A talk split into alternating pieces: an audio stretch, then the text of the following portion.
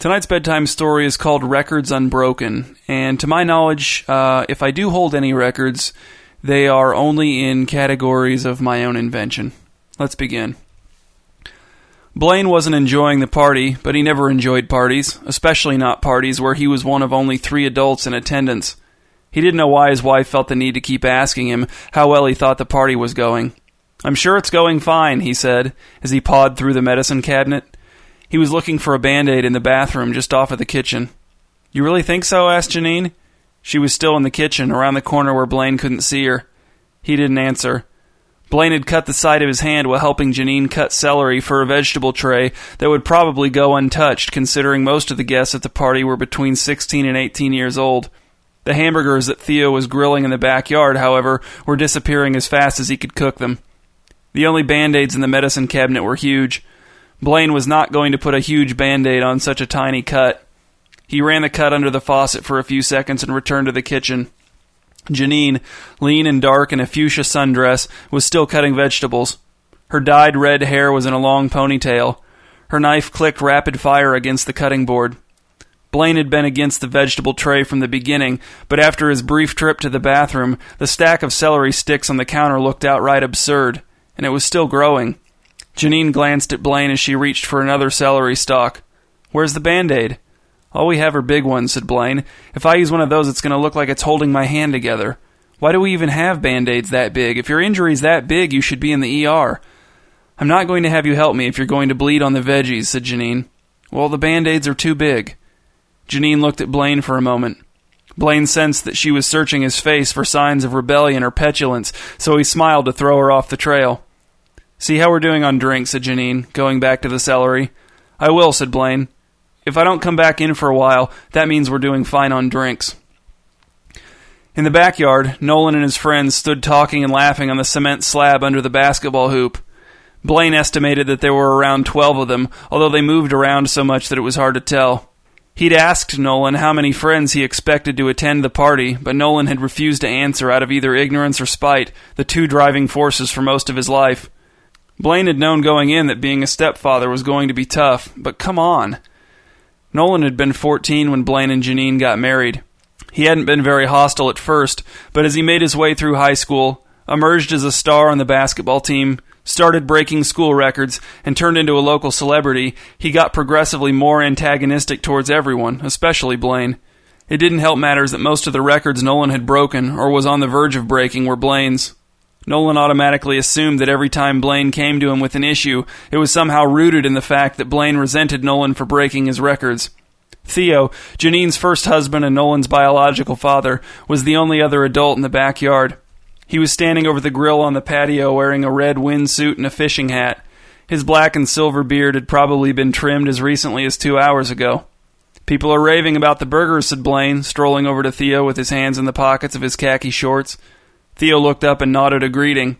They're not raving, but they are coming back for more, and that's the best review you can get. That's true, said Blaine.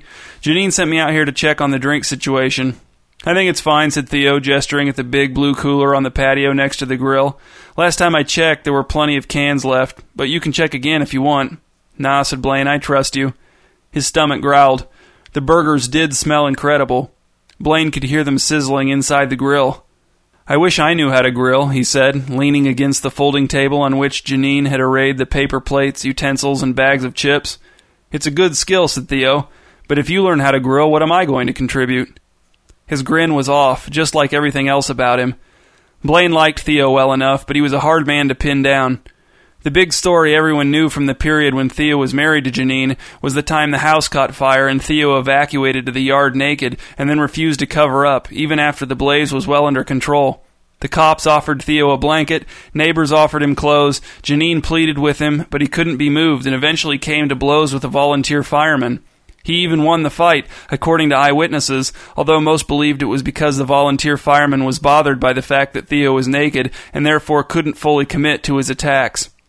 Janine maintained that the house fire incident had had no direct bearing on her decision to divorce Theo, but the reasons she gave were vague and unmemorable, so most people preferred to believe that the house fire incident was, if not the only reason for the divorce, certainly the last straw. I'm just going to hang around until the burgers are ready, said Blaine. I want to make sure I'm first in line for this batch. Sure, said Theo. He tapped his tongs against the side of the grill. The grill was Blaine and Janine's, but Theo had brought his own tongs with him. How often do you check on the burgers to see if they're ready? asked Blaine. Never, said Theo. After I close the grill, I don't open it again till they're done. Oh, said Blaine. He walked over to the cooler and pulled out an icy cold can of root beer. The cooler wasn't as well stocked as Blaine felt Theo had led him to believe, but he didn't feel like reporting back to Janine yet. Nolan! The shout was shrill and full of outrage. Blaine and Theo looked over to the kids under the basketball hoop. Nolan was laughing and turning away from the opened palm blows of a short, wispy girl who seemed sincerely upset. The other kids were laughing, except for a few of the girls, whose faces were fixed with the strange half smiles of people who aren't sure how to feel. Nolan had grown another inch in the last few months. Now six foot three, he could look Blaine right in the eye. His body was gangly but wiry strong, and he'd had the barber shave some kind of spiral design into the back of his light, close cropped hair. Blaine didn't know if the hair design was bad taste or a primitive stab at irony. There was no way to find out. You think he's a bad kid, said Theo, his gaze still fixed on Nolan, who had now grabbed the angry girl by both wrists and was holding her at arm's length while she tried to kick his shins. Blaine shrugged. I guess that depends what you mean. We don't get along, and I think there are definite behavioral issues, but I'm not alone in that opinion. It's weird, said Theo, because I think he's more like you than he is like me, and I'm his real father. You two don't get along because you're too much alike. Janine often said the same thing.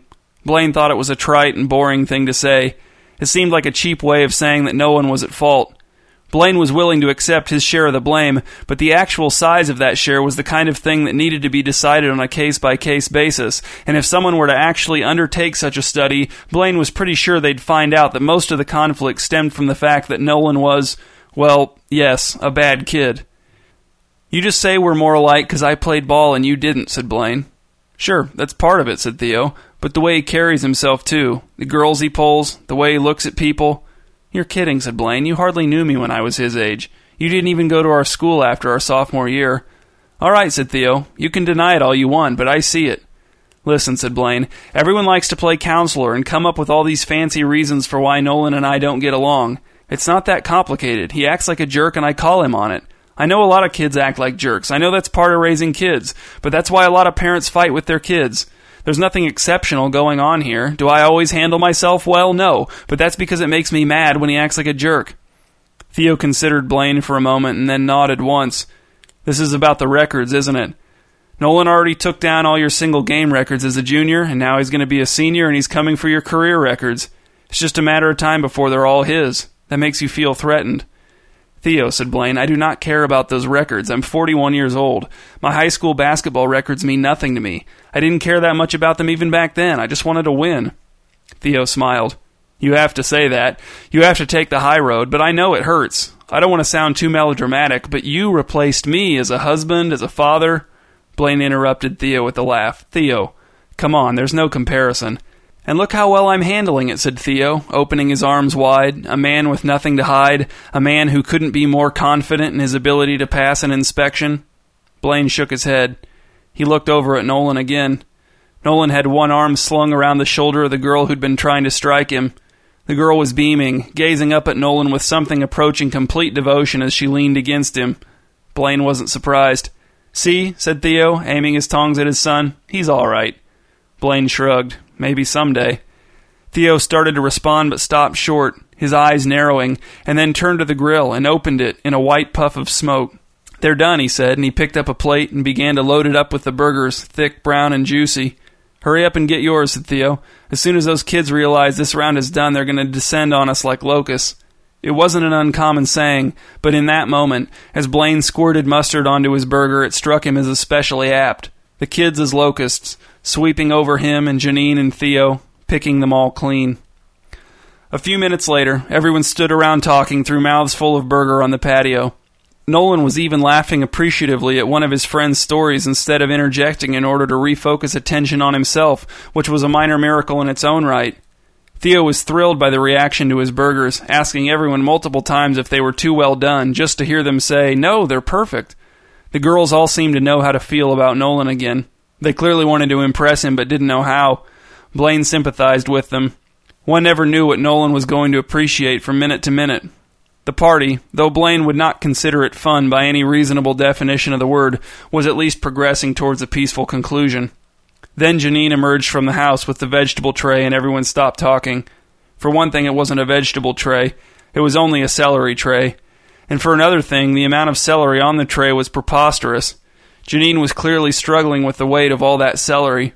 As she made her way across the patio, the tray started to list to one side, and Blaine was afraid she was going to lose the celery all over the cement in a wet green avalanche, but she managed to right the tray just in time. Only then did it occur to Blaine that he should offer his assistance. No, said Janine, I'm almost there. Clear a spot on the table. Blaine cleared a nice big landing zone on the table in the midst of the chip bags and half consumed cans of pop. Janine set the tray down on the table and everyone exhaled at once. There, said Janine, turning and smiling at Nolan and his friends. Sorry it took so long to get the celery out here. I just wanted to make sure there was enough. Nolan erupted with laughter. He roared and cackled, his head thrown back. Enough, he managed to squeak. Enough celery. He pounded his chest with one hand and pointed at the mountain of celery with the other, tears trickling out of the corners of his eyes as his laughter fed off of itself and grew wilder. Nolan's friends laughed too, but more uncertainly, shooting inquisitive looks at each other. For his part, Blaine thought Nolan's reaction was weird, but he had to chuckle a little too. It was way too much celery. Even Janine was smiling, though she seemed more confused than anything. You guys like celery, right? Am I missing something? This sent Nolan to new heights of hysteria. Blaine was over it. He turned to the celery tray and added two to his plate, the dutiful husband. He was considering adding a third when Theo exploded. Nolan! Nolan, you get a hold of yourself! You're being incredibly rude! Theo's face was flushed red. Nolan kept laughing. Nolan, shut up! Apologize to your mother! No one else was laughing now. Nolan's friends looked uncomfortable. Discomfort was a frequent hazard of being friends with Nolan. Theo, said Janine, it's not a big deal. I don't even get what he's laughing at. He doesn't have to apologize. No! shouted Theo. He spiked his tongs onto the patio with a clang and stalked over to his son, grabbing him by the bicep. The instant he touched Nolan's arm, Nolan went silent, his face going eerily still. Let go of me, said Nolan, his voice dry and sharp. Theo took his hand off of Nolan's arm and took two steps backward, his indignation completely evaporated. Apologize to your mother. The way he said it made it sound like he was pleading for his life. Nolan, said Blaine, is the show over? Should we applaud now? Nolan turned his head and glared at Blaine, taking one step toward him. Go ahead, said Blaine. Say something scary, Nolan, preferably a vague threat, like a villain in a bad movie. We promise to act impressed. Stop it, said Janine. Blaine felt her hand on his shoulder, her fingers squeezing hard and tense. Stop antagonizing him. As soon as Janine said this, Nolan's face changed. The tension went out of his shoulders. He stood up straighter. A crooked smile appeared on his lips. Just keep talking, Blaine. Let everyone see how you really are. And how am I? asked Blaine. How am I really, Nolan? You're petty, said Nolan. You're jealous. You're mad because I'm going to break all your records. You keep denying it, but everyone can see it's true. Blaine looked at Janine, at Theo, and Nolan's friends. They were all watching him with wide, wary eyes, as if he was defusing a bomb and had narrowed which wire to cut down to the old familiar red or blue. How about this? said Blaine, pointing at Nolan. You and me, one on one, right now, with everyone watching. Nolan frowned. One on one? Basketball? Yes, basketball, right now. For what? asked Nolan. Bragging rights, said Blaine. Make it take it by ones, straight to eleven. No twos. Nolan's grin was equal parts disbelief and exultation. I, he said, am going to destroy you. Nolan shot for ball from the left wing, easily beyond where the three point line would have been. Bank, said Nolan, while the ball was in mid flight. The ball banked off of the backboard and through the hoop. His friends cheered. There you go, Nolan, shouted Theo. Blaine didn't point out to Theo that he'd been furious with his son not ten minutes ago, and that Blaine had actually stood up for him. It wasn't worth the energy. Blaine had given up trying to figure out why Theo did anything. The spectators were lined up along one side of the cement playing surface, even Janine, though she'd been trying to talk Blaine and Nolan out of the game since Blaine had first mentioned it. Nolan stood facing the hoop from 20 feet away, dribbling the ball between his legs while Blaine did just a few more last second stretches. Neither Blaine nor Nolan had changed clothes. Blaine still wore his khaki shorts and belt, his new tennis shoes, and an untucked horizontally striped polo shirt. Nolan wore a baggy multi-oak basketball t-shirt, a pair of shiny black basketball shorts that hung well below his knees, and one of his two dozen pairs of basketball shoes. He was always dressed to play basketball. Night was coming on soft and slow. The air was warm and fresh in a way only early summer evenings can achieve. Blaine, facing Nolan from six feet away, shuffled his feet on the cement, swiveling his toes to get a feel for his traction. It was adequate. Check ball, said Nolan, and instead of a crisp bounce or chest pass, he rolled the ball so that Blaine had to stoop down to pick it up. Nolan smirked as Blaine fired the ball back at him with both hands. Calm down, said Nolan. It's just a game. And he made a kissing noise with his lips as he launched a high arcing shot that barely grazed the front of the rim. Blaine corralled the rebound and dribbled out past the crack in the pavement the player with the ball had to cross after a change of possession. Although he desperately wanted to talk trash, he said nothing. The last thing he wanted to do was talk trash and then get embarrassed like Nolan had just done. The less he handled this whole situation like Nolan, the better, especially with Janine and Theo watching and analyzing every word and action. Nolan was playing way off of Blaine, daring him to shoot. He didn't even put up a hand as Blaine rattled in his first shot from 19 feet. It wasn't just his first shot of the game, or of the day, or even of the week. Blaine couldn't remember the last time he'd shot a basketball. It had been at least a year, but it felt good. His muscles remembered. 1 0, said Blaine as he checked the ball to Nolan. Go ahead, say it was lucky. It was lucky, said Nolan, zipping the ball back to Blaine. Blaine caught the ball at his chest and smiled, his palms stinging. Wait a minute, said Janine from the sidelines. Blaine, you just made a shot. Isn't it Nolan's ball? Shut up, Mom, shouted Nolan, not taking his eyes off of Blaine. It's make it, take it. Be respectful to your mother, said Blaine, and he gave Nolan a dramatic shot fake that he would have bet everything he owned Nolan would go for but Nolan didn't go for it. Instead, without leaving his feet, he waited for the second pump fake and swiped at the ball on its way up, knocking it loose. The ball went straight down, hit the cement, and bounced right back into Blaine's flailing hands. Nolan tried to strip it again, couldn't jar it loose, and then bit hard on Blaine's third pump fake. Blaine drove unimpeded to the hoop and was so open that he blew the initial layup and still managed to tip in his own miss. 2 0, said Blaine not smiling, not looking at the spectators, not letting himself feel too good. Not quite yet. Come on, Nolan, shouted Theo. You had him. You'll get him next time. You just need one stop, and then it's all over. Check, said Blaine, flipping the ball to Nolan. Nolan passed it back without any extra attitude and assumed an intense defensive stance, feet shoulder width apart, back straight, hands up and at the ready. Blaine turned his back to Nolan and leaned into him, steadily dribbling the ball with his right hand, keeping it out and away from his body where Nolan couldn't poke it away. Blaine and Nolan were the same height, but Blaine had close to 30 pounds on Nolan. Even with Nolan bodying him up as hard as he could, Blaine didn't find it too difficult to back his stepson down and toss in a little fadeaway from the left block. Nolan screamed an expletive and kicked the pole. Nolan, said Janine. Stay focused, son, said Theo. He can't make everything. Can't I? asked Blaine, smiling at Theo. I'd say I'm on fire, but I'm afraid if I did, you might take your clothes off and refuse to put them back on. Theo's face went white, and Janine gasped. Several of Nolan's friends laughed. One of the girls clasped a hand over her mouth. Everyone in town knew the story. That's it, said Janine. Blaine, Nolan, this game is over. I knew you guys wouldn't be able to be nice. She walked out onto the court and stood between her son and her husband, holding up her hands like a traffic cop. Get out of the way, Mom! screamed Nolan. Get off of the court! Angry and frightened, Janine looked to Blaine for help. We're in the middle of a game, said Blaine. We can't stop in the middle. Get off the court, Janine, said Theo. Don't worry about me. I'm fine. I've heard it all before. My son's got my back. Right, son? Nolan ignored him. Defeated, Janine walked back off of the court. You guys are all sick, she said. I can't watch anymore. I hope you both lose. Then she turned her back on the court, walked across the yard to the table on the patio, and began to clean up the sad remnants of the meal. Check ball, said Blaine. This time he backed Nolan all the way down to the right block. He probably could have just shot the fadeaway all night if he wanted, but he wanted to win with more style than that. So this time he faked the fade. Nolan lurched off balance, and Blaine stepped through and went up and under.